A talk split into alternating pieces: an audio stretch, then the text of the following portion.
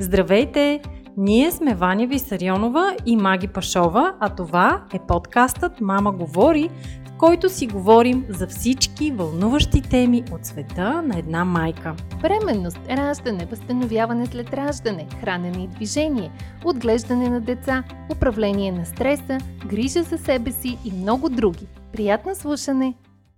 Здравейте! Вие слушате поредният епизод на подкаста Мама говори. Аз съм Маги Пашова, с мен е Ваня Висарионова, а на гости ни е един млад лекар, доктор Витанов, с който ще си говорим за първата помощ и за спешните състояния.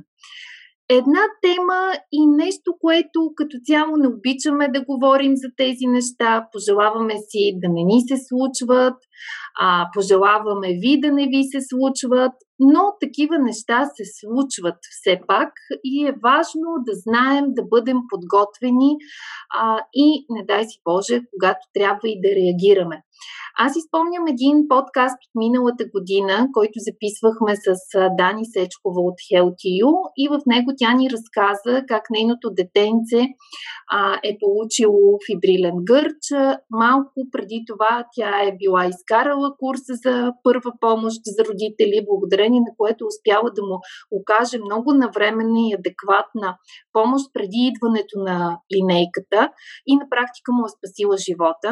Аз признавам, че много бях впечатлена от, от нейния разказ, давайки си сметка, че аз самата не знам как трябва да се постъпи в а, такава ситуация. А, доктор Витанов, заедно с екип от млади лекари, а, имат а, академия, в която обучават а, не специалисти, т.е. не медицински специалисти, а, как да оказват първа помощ, а, като имат курсове а, и насочени към деца и към възрастни. Той ще ни разкаже повече а, за това и защо е важно да бъдем подготвени. Здравейте, доктор Витанов и добре дошъл в Мама говори. Здравейте от мене. Здравейте и от мен. А, доктор Витанов, да започнем първо с това да ни разкажете малко повече за себе си, с какво се занимавате, какъв лекар точно сте. А, аз съм хирург по специалност. А, това е основната ми дейност като цяло. А, в академията сме трима лекари. Основахме преди повече от 6 години. Самите ние сме много запалени планинари, алпинисти, катерачи, колездачи, скиори, каквото друго се сетите. Успяваме да... Екстремно. Да, успяваме да запълним времето с такъв тип дейности. И а, се бяхме записали на един страхотен курс по катерене към школа по катерене и алпинизъм. И по време на курса те ни казаха, бе, симпатяги, вие нали сте лекари, що не ги изговорите тия неща и имаме една лекция тук за първа помощ, ама не ни е това най-голямата сила. И ние седнахме и така съставихме началото на един от курсовете ни, на основния ни курс. И те бяха много впечатлени и казах, това е много интересно, защото не го направите и за други хора, може да е интересно ние бяхме малко скептично настроени като че ли. Но с течение на времето съставихме така един доста богат курс с а, практически занимания и полекичка започнахме да надграждаме и материалната база, защото нашата основна концепция е, че първата помощ е нещо, което човек прави с ръцете си и ако не го пипне и не го направи, то се превръща просто в една лекция, нещо, което човек може да прочете и навсякъде в интернет. Нали. Но идеята е да може да имаме материална база, на която да хората да работят и полека-лека така започнахме.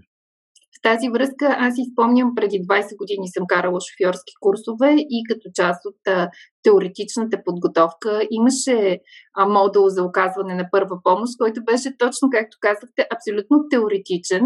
В една зала ни прочетоха някакви неща, разписахме се, че сме минали тази подготовка, но на практика сме неподготвени.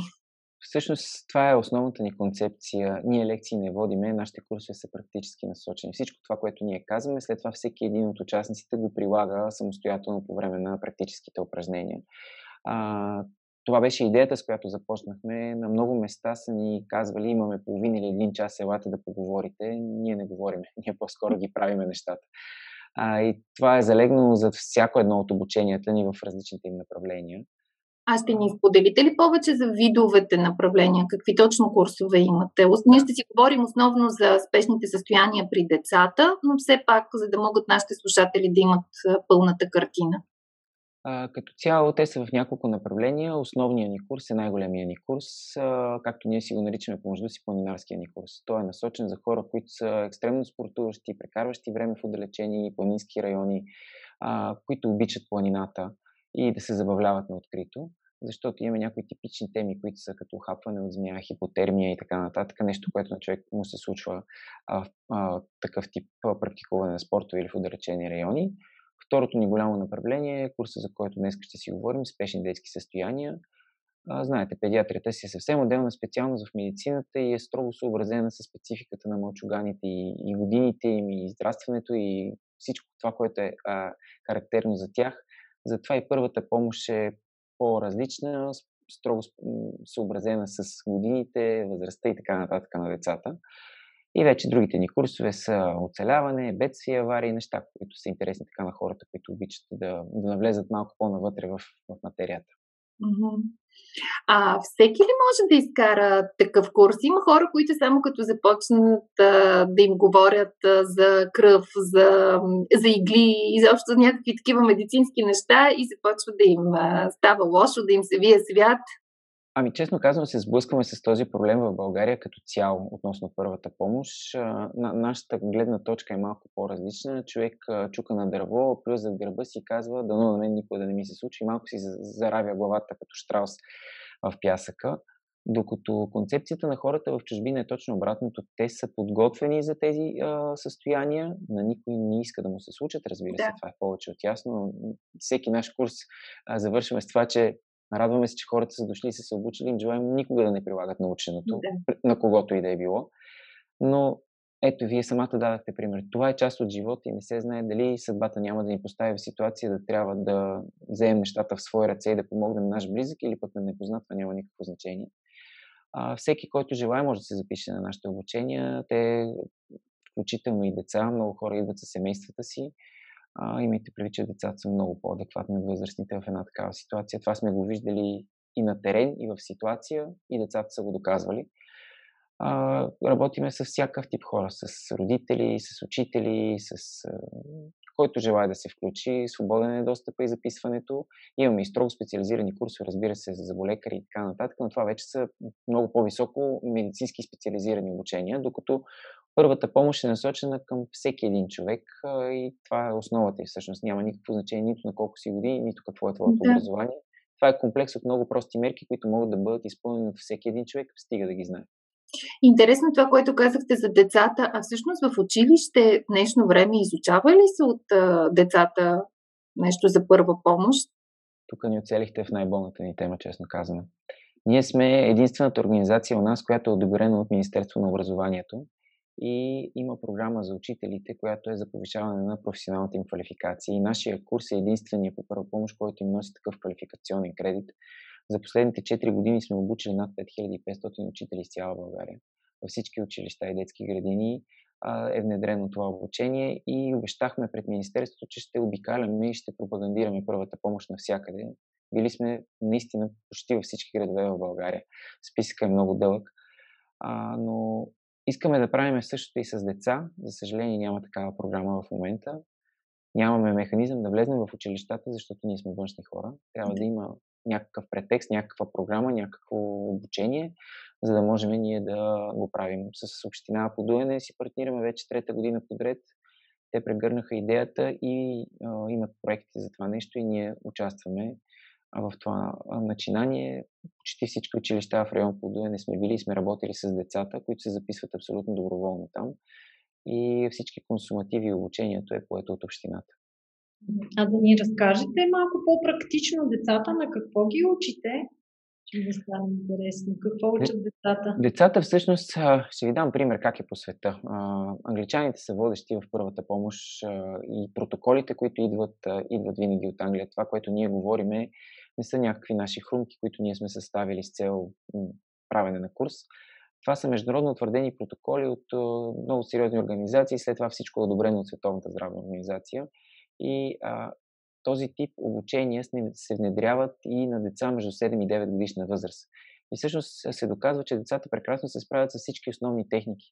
А, до толкова сме виждали а, клипчета как дечица правят сърдечен масаж на плюшени мечета в детската градина.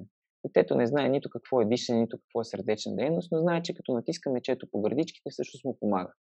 След това, когато стане по-голямо, детето започва да работи с детски манекени. След това започва да работят с възрастни манекени. Когато детето е 7-8 клас, това показва едно продължаващо обучение и всъщност става рутина.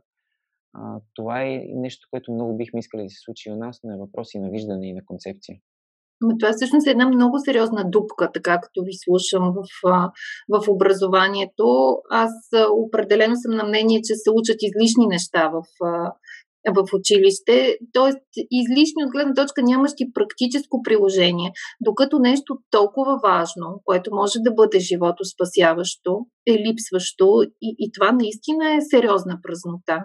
Разбирам защо го определихте като болна тема. Аз ви казах, че без диската ни оцелихте наистина по най-болното място. Години наред се опитваме да, да го пропагандираме, но някак си удраме на камък в, в хората, които трябва да вземат това решение. А, има няколко часа в пети и в шести клас, на които се преподават на децата първа помощ. Самите учители, които преминават нашите обучения, а, ни го споделят това нещо и оставаме и материали, разбира се, по които да работят, но това пак се превръща в една а, лекционна част. Децата никога не са го пипали, не са го правили това нещо. И идеята ни е да можем по-широко място да започнем да работим като, като обем дейност. Затова започваме по лекичка с община Подуене вече. То не е полека, то е трета година подред вече. А, но това е въпрос на виждане на хората, които взимат тези решения. Не зависи от нас, за съжаление. Пожелавам, да, пожелавам да. достигнете до повече общини, до повече училища. Да, повече деца да обучите, да бъдат да. Да. Добре, да си поговорим малко тогава сега за това, кои са спешните детски състояния. Вие казахте, че нали, те общо взето се разделят и по възрасти, бебета, по-малки деца, по-големи, може би и така да ги разделим, спешните състояния, или ще ги обединим в едно? Какво е вашето предложение? Ами, Самите а, спешни детски състояния, те са много, разбира се. Това е идеята конспекта ни да обхваща максимално много от това, което биха могли да, за съжаление, да се сблъскат някои от родителите. А, всичко това е съответно и съобразено с периодите на развитие на едно дете. Сега дали говорим за кармаче до първата една година или примерно говорим за дете, което е вече втори, трети клас, горе-долу нещата се различават. В зависимост от периода на развитие на децата, родителите се сблъскват с а, различни проблеми. Дадах пример с кармаческия период, периода, в който всъщност преминаваме от течно кашева към по-твърда храна. Тогава пък въпросът за задаването е нещо, което изприща всяка една майка. Да, а, така държим да му обърнем внимание, защото... Обърнем. Няма никакъв проблем. Друг пример, който мога да ви дам в ранния период на развитието на детето, когато то вече започва да пролазва, да прохожда, да опознава света около себе си, тогава пък травматизма започва да се увеличава а, изгарянията, в зависимост от това как, в какъв период на развитието си е детето, очакваме различно нещо да му се случи. Когато говорим вече за ранна училищна възраст, 7-10 годишна възраст, тогава пък, за съжаление, алергиите започват да стават все по-често. Световната здравна организация алармира, че до 2050 година всеки втори човек на планетата ще страда от някакъв тип алергично заболяване. Това ще се превърне в бича на нашето съвремие, за съжаление. Така че всичко това е съобразено с а, периода на развитие на детето и на този принцип а, се основава и конспекта, по който ние се движиме в курса. Тоест, вие покривате от най-ранна детска възраст до ученическа възраст състоянията. Точно така, да. Чудесно. Ами, нека да така, накратко, разбира се, ние не може тук в рамките на 30 минути, за които си които си говорим и за много други неща, а, да минем изцяло през вашия конспект, но може би да ни кажете за две-три от по-често срещаните или дискутирани състояния, които коментирате и в курса. Споменахме задавянето. То е характерно в периода на, на захранване. Той причина много а, майки, изобщо родители да се притесняват да дадат на децата си нещо, което е различно от гладко пасирана храна, което пък крие своите рискове, когато твърде дълго пасираме всичко. А, има проучвания за критичен прозорец, който е до 10 месец, в който на детето трябва да се предложи храна с различна от гладката текстура, за да бъде стимулирано то да дъвче. Но ако от страх да не се задави остави детето, пропуснем този прозорец, после нещата стават по-трудни. Така какво трябва да знаем за задавянето? Абсолютно съгласен съм с вас. Има неща, които просто трябва да се случат в развитието на едно дете и ние трябва да се стегнем и, и, и да го преживеем, както се казва. А, задаването е нещо, което притеснява наистина родителите. А, това е основата на първата ни всъщност практическа част.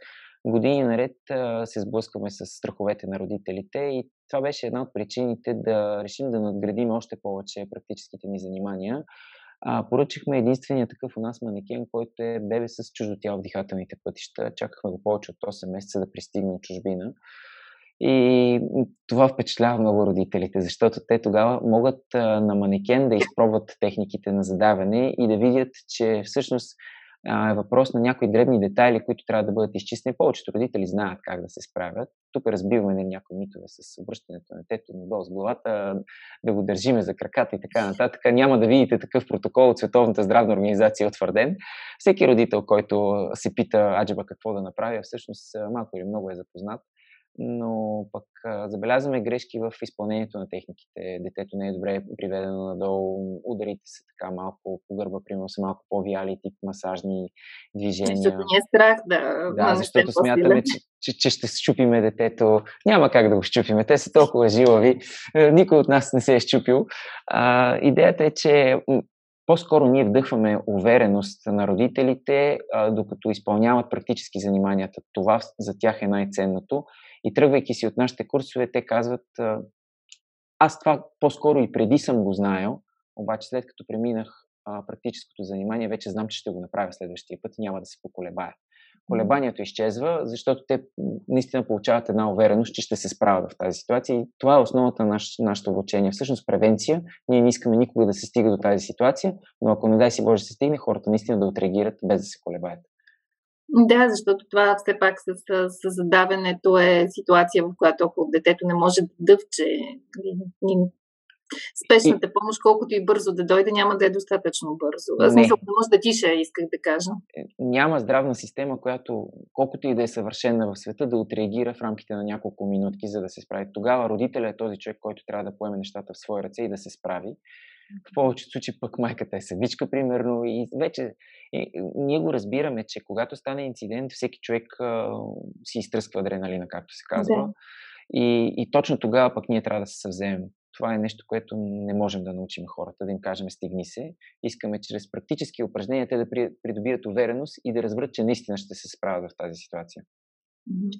И само за да завършим темата с а, задаването, а, на български, може би, не знам доколко а, лексикално правим разграничаването между давене и задаване. На мен много ми харесва на английски как а, го разграничават на choking а, и gagging а, и случая, в който се наместваме и съответно случая, в който пък не се наместваме, тогава, когато детето кашли и е зачервено, всъщност трябва да го ставим само а, да се справи. А ако видим, че не издава звуци и съответно започне да посинява, т.е. не може да, да диша, е момента, в който се намесваме по, по начина, по който вие обучавате курсистите си. Даже има една а, много сладко четиристише, не знам дали ви е попадало Red and Wild, let them go ahead, Silent and Blue, they need help from you. А, на, на... да, на български правим ли това разграничение? А, честно казано, а, не толкова добре с думи. Имам и друга ситуация, която а, не я описвам много добре. На английски също думите ни подсказват. Едното е urgency, другото е emergency. Uh-huh. В различните ситуации ние на някои от тези неща им викаме давучкане, някакси недобре преглъщане, но не можем да го формулираме. Истината е, че имаме ли чуждо тяло в дихателните пътища, вече имаме рефлекс на кашлица. Тоест, кашлицата е нещо, което се отключва в този един момент. Вие сте абсолютно прави, че не при първото закашляне на детето ние трябва да се втурнем с всички сили да помагаме и така нататък. Най-хубавото е, че този рефлекс почти винаги сработва и детето успява самостоятелно да се справи но и това четиристишие, което вие казахте, е от един момент нататък вече ние трябва да разберем, че нашата намеса е абсолютно задължителна и не трябва да се колебаем. Да, да. За това трябва да сме подготвени. Затова трябва да сме подготвени. Ние пропагандираме и друго, самите родители всяка една майка си познава детето до болка. А, и знае, по време на хранене, по време на кръмене и така нататък, а, ние пропагандираме това в, под формата на игра да постави детето в правилната позиция, когато би искала да се справи с едно задаване. Просто да си го бушка, да си играе с детето, но да и мине през ръцете, както се казва, да го постави в правилната ситуация и в правилната позиция. И следващия път да не се колебае как точно трябваше да го сложа това дете, надолу с главата ли, нагоре с главата ли, къде трябваше да правя ударите, какво трябваше да правя, къде трябва да го натисна, кога да се включа това са нещата, които всъщност избистряме като концепции, като начин на поведение и то идва от протоколите, които са заложени.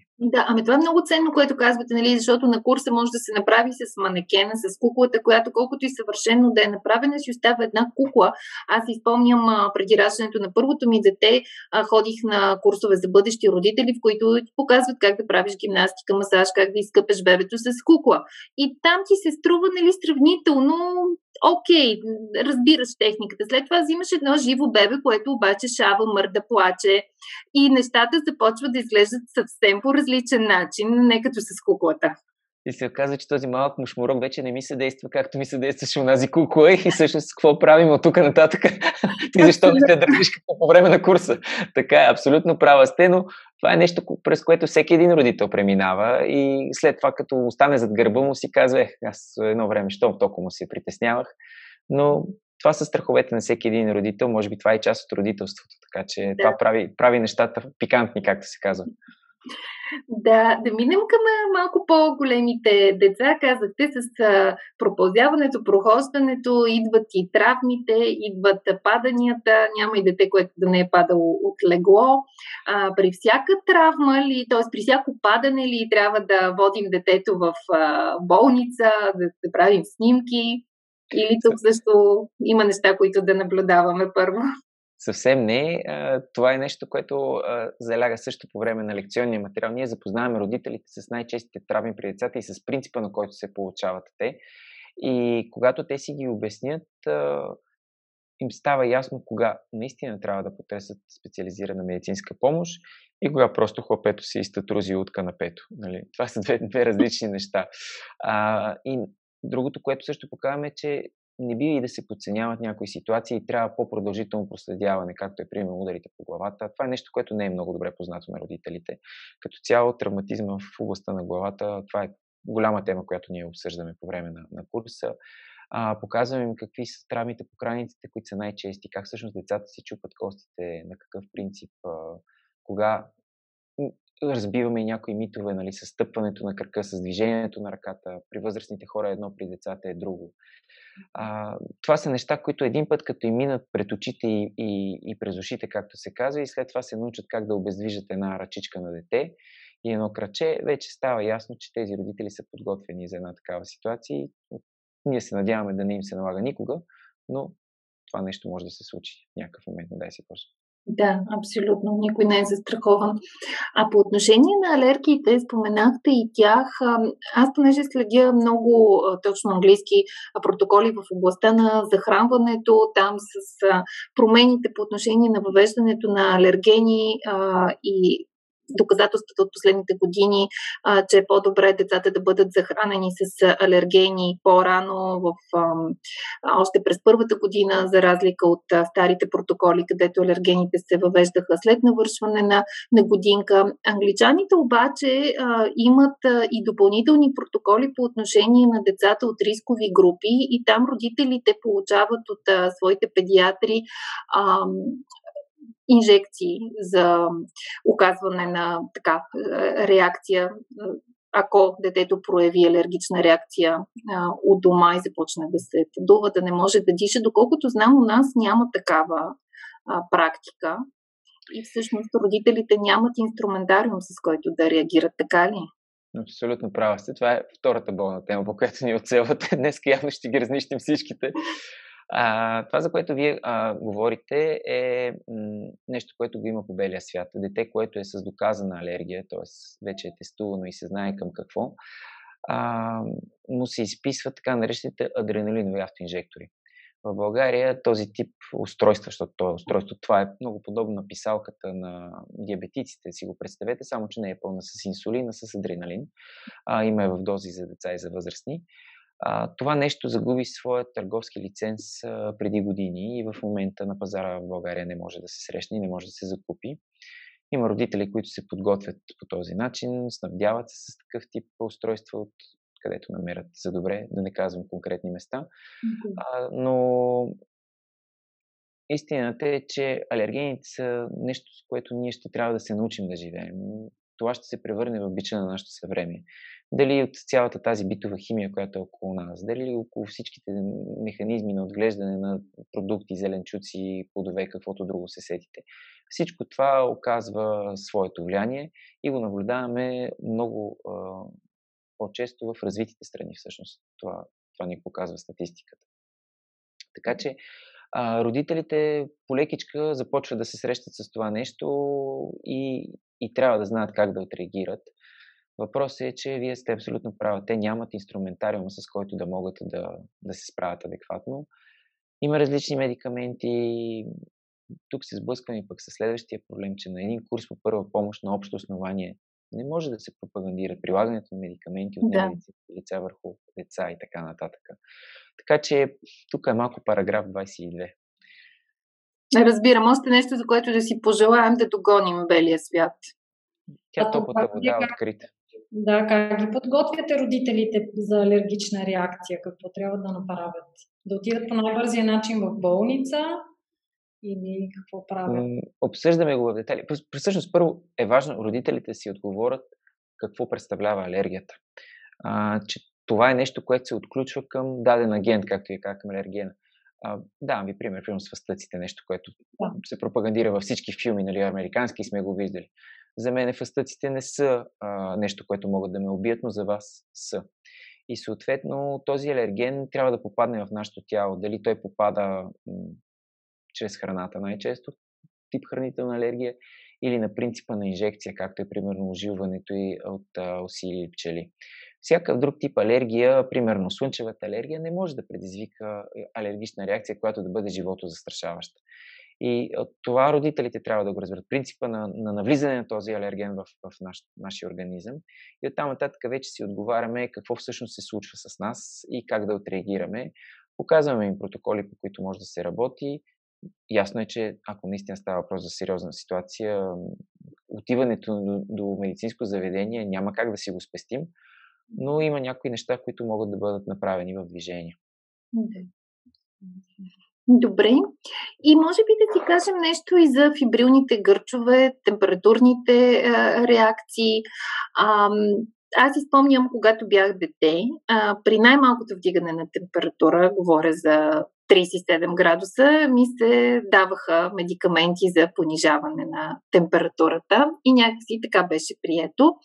А сега ние на нашите деца не бързаме да им сваляме температурата и вече различни ваши колеги казват да се изчака до 38 и нещо, други до 39 а, а, преди да дадем температуропонижаващо лекарство. Въпросът е за децата, които са склонни към гърчове или пък ако нашето дете направи такъв за първи път. Това всъщност е темата, която вълнува най-много родителите и в другите ситуации ни е направило впечатление, когато говорим за травми, за безсъзнание, за кървене.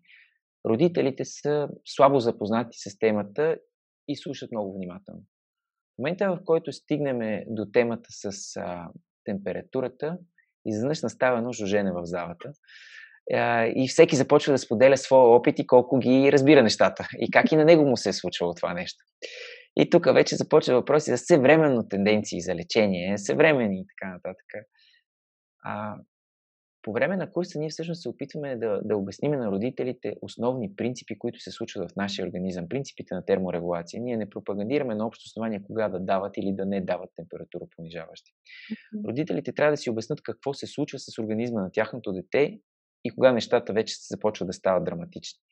А, всичко това е свързано с спецификата на ам, системите при, при мълчуганите. Когато едно детенце се роди, ние знаем, че всички системи и органи все още не функционират така съвършено, както на един възрастен човек и включително и терморегулацията на едно бебе не можем да я сравняваме с терморегулацията на един възрастен човек. Сега, дали, кога и какво ще започнем да даваме като медикамент, това не е тема на курса ни. Точно това се опитваме да им кажем, че ние не ги учим как да се лекуват децата, а как да действат в една такава ситуация с принципи, които винаги сработват. А, обясняваме всъщност, че по време на. А, че всъщност температурата в, в нашия организъм се пренася чрез кръвта. И когато ние искаме да затопляме или да охлаждаме един човек, чисто физикално, ние трябва да се стремим към това нещо. Обясняваме къде има достъп до магистрални кръвоносни съдове, как могат да се справят с такава една ситуация. А, родителите понякога забравят, че памперса всъщност представлява един найлонов компрес върху бедрените артерии на детето. И, и те дори не се сещат да го отметнат, т.е. да го отгърнат този памперс. А, показваме основни принципи на физикално охлаждане, а не на медикаментозно лечение. И те си обясняват всъщност това нещо и с, с начина по който се дига температура, защото повечето хора се притесняват пак колко точно всъщност им работи техния термометър. Всъщност няма абсолютно никакво значение как измерва техния термометър. Те започват да се фокусират в а, цифрата след точицата 3,7,2 ли е, 3,7,5 ли е. Това е без абсолютно никакво значение. Те забравят, че всъщност ние мериме тенденция. Същото въжи и с, изобщо с измерванията. Дали мериме кръвно, дали мериме температура. Ако сега измеря 37,5, без значение дали ми е точен термометър. След един час измеря 38,2, два часа измерят 39. Тенденцията показва, че детето повишава своята температура. Тоест, вече трябва да започна да мисля как да се справим с тази ситуация. Дали с физикално охлаждане, дали с даване на температура понижаващи, които разбира се преди това задължително трябва да бъдат консултирани с педиатър, защото едно тримесечно бебе е едно, дете на две годинки и половина е друго. Така че това е нещо строго индивидуално и, и, и родителите трябва да бъдат подготвени. Относно самите гърчове, това ги притеснява също. А, гърче си е гърч по своето естество и те трябва да знаят как да отреагират. А, показваме им протокола на действие, как всъщност да се справят в такава ситуация. Минаваме, разбира се, и през епилептичните гърчове, защото те са така неразривно свързани. Нали, гърча, нали ще го видиш на възрастен човек на улицата като епилептичен или ще се случи на едно а, бебенце като температурен или фибрилен гърч принципа на действие е един и същ и те всъщност се разбират как да реагират в такава ситуация. Както се казва, с един куршум два заека. Ние ги обучаваме тези хора наведнъж как да се справят с две ситуации. А, така че това е притеснително. Знаят родителите, че има и някакъв тип фамилна обремененост.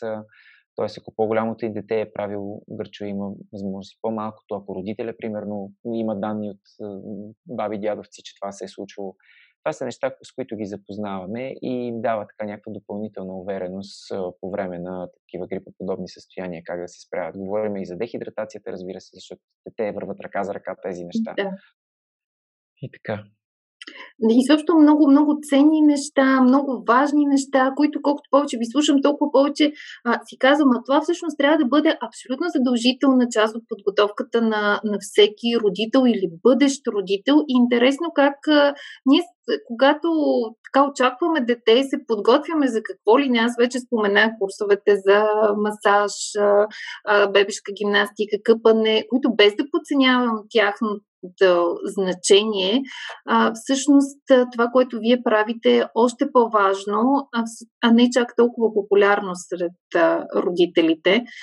Така че надявам се повече родители да изслушат нашия разговор и да се замислят а, и съответно да изкарат един такъв курс. А, вие ги провеждате на живо. Да, разбира се. Още с въвеждането на covid имаше някакви такива тенденции за преминаване на онлайн обучение, изобщо на обученията. За нас това е изключително некоректно към родителите и ние няма да преминем на такъв тип обучение, поради простата причина, че няма как практически да бъдат изпълнени тези неща. А, ако е, просто, просто някой да бъде записан на един курс, това не сме ние. Ние държиме много на практиката, искаме тези хора да отработят техниките пред нас, да им помогнем да видят проблемите си и да, да си тръгнат наистина а, доволни, че са се научили и най-вече обиграни в тези техники. Да. Така че а, нашите обучения са само единствено на живо и така ще продължат. А, освен в София, Били сме във всички големи градове. Били сме в Пловдив, в Бургас, бяхме само преди два, две седмици, много голям курс спешни детски състояния. Били сме във Варна, в Севлиево, три пъти даже сме били с този курс, в Търново сме били, в Русе, къде ли не. Навсякъде, където има хора, които проявяват инициатива и желание, ние отиваме. Обещали сме си, че ще пропагандираме първата помощ навсякъде докато ни стигнат силите. След това вече не знам. да, да ви стигнат за, за повече. А, тоест, ако в даден град се събере група родители, проявяващи интерес към подобен курс и се свържат с вас, вие може да реагирате и да отидете да направите курса там. Така ли да разбираме? Така стана в Севлиево, една така много бойна майка, както ние обичаме да кажем, много инициативна, намери и място, намери хотел, намери и зала, намери хора и каза, всичко съм организирала, моля ви, селате. Да, ами защото организацията си е сериозна част от цялото, нали, ако трябва да, освен да водите курса да се занимавате и с организация, това доста осложнява нещата.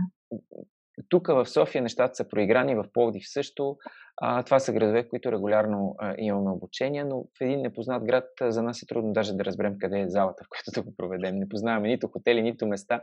Така че, а, когато има местен човек, който ни помогне, а, ние винаги откликваме. Така беше и в Бургас. Първоначално една дама се обади и каза, ще дойдете ли? Ние бяхме малко така скептично настроен дали ще се събере група, къде можем да го проведем. И след два дена тя беше организирала всичко и каза, ето ви залата, ето ги хората, чакаме ви.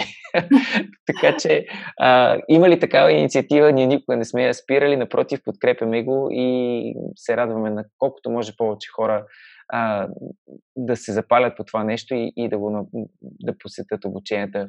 Почти всеки месец получаваме а, някаква обратна връзка от хора, посетили наше обучение. Само преди две седмици една майка, която беше в един от последните ни курсове преди да ни затворят, края на февруари месец, а, каза сега вече е много модерно да се правят такива детски партита в градинките на открито, да. като рождени дни. И тя каза, минавах покрай едно такова а, парти на детски рожден ден и гледам едно дете, се държи за гърлото, и като че ли се беше задавил, никой отстрани нищо не направи. Аз се приближих, спомних си за техниката на Хаймлих и се оказа, че детето се било задавил с някакъв много голям бомбон. И минавайки тази жена, всъщност е спасила живота на това дете. Така че такива неща ни радват. Имаме много такива обратни връзки. А, няма да забравя даже на първия ни курс, който изобщо бяхме организирали а, в една зала тук в София. Едно младо семейство си тръгна от курса и всъщност, отивайки си към колата, се оказа, че са помогнали човек, който е бил в безсъзнание и са оказали помощ са изчакали линейката. И колегата от линейката е бил много, много впечатлен, че те са го поставили страни, че стабилно положение с добре отведна глава назад, стисна мерката и вика, вие това откъде го знаете, така тук, що го научихме. Наистина много, много интересни истории за така щастливи развръзки. Дай Боже повече, такива повече подготвени хора. Наистина чудесно е това, което правите. Кога е следващия курс за София?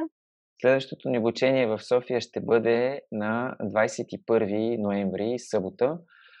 Регулярно ги правим в Двореца на щастливите хора в младост, място, където имаме много хубава зала, където провеждаме обученията и достатъчно голямо място за практическите ни занимания.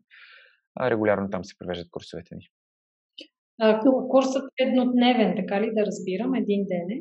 Да, курсът е еднодневен. Започваме към 10 часа сутринта и приключваме следобедно към 4-5, зависи как се движим с практиките.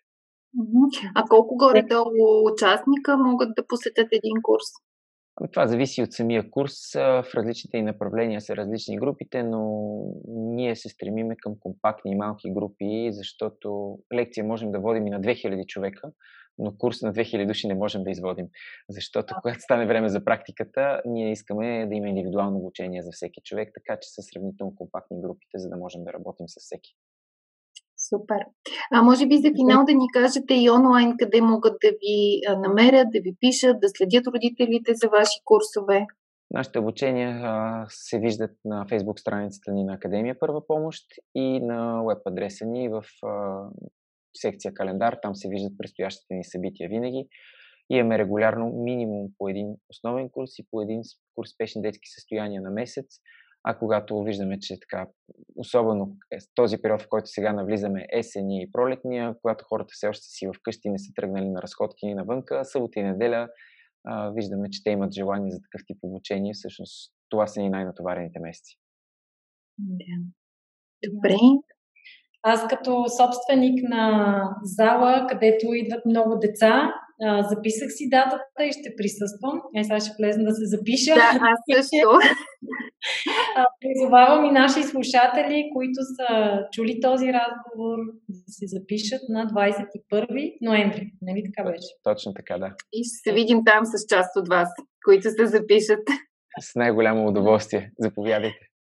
Доктор Витанов, много ви благодарим за отделеното време, за нещата, които споделихте, но още повече за нещата, които правите, защото това наистина е една благородна мисия и както си казахме и в времето преди да започнем а, а, записа, а, вашата професия днес наистина е за хора ентусиасти, хора, хора с мисия. Така че продължавайте да я следвате и бъдете здрав, за да го правите. Вие и екипа, с който правите Академия за първа помощ. Аз ви благодаря, че се свързахте с нас. Покрай тази ни дейност сме се запознали наистина с невероятни хора и хора, които няма как да срещнем в болницата, работейки регулярната ни дейност. Ето, вие сте такъв пример и ви благодаря, че проявихте интерес и наистина ще се радвам и за напред да се виждаме. И ние така. И до скоро, до 24. Доктор Витанов, благодаря ви много и аз, че участвахте. Благодаря и на нашите слушатели, че ни слушаха. Не забравяйте да харесате този подкаст, да го коментирате, да го споделите с ваши приятели и познати и ни очаквайте отново следващата сряда. Информацията, която предоставяме в подкаста Мама говори е с информационен характер и не бива да служи и да се приема като медицинска диагноза, нито да заменя индивидуалната медицинска оценка и наблюдение. Преди да решите да се доверите на нас или други източници, свързани с диастазата, моля консултирайте се с вашия лекар и или хирург. За повече информация посетете нашата веб страница mamasum.bg и се включете в нашите онлайн програми. Програмата Не на диастазата за ефективно и дългосрочно възстановяване след раждане, програмата Мама ще съм за бъдещи майки и програмата Мама презарежда за всички преуморени майки. Очакваме ви онлайн!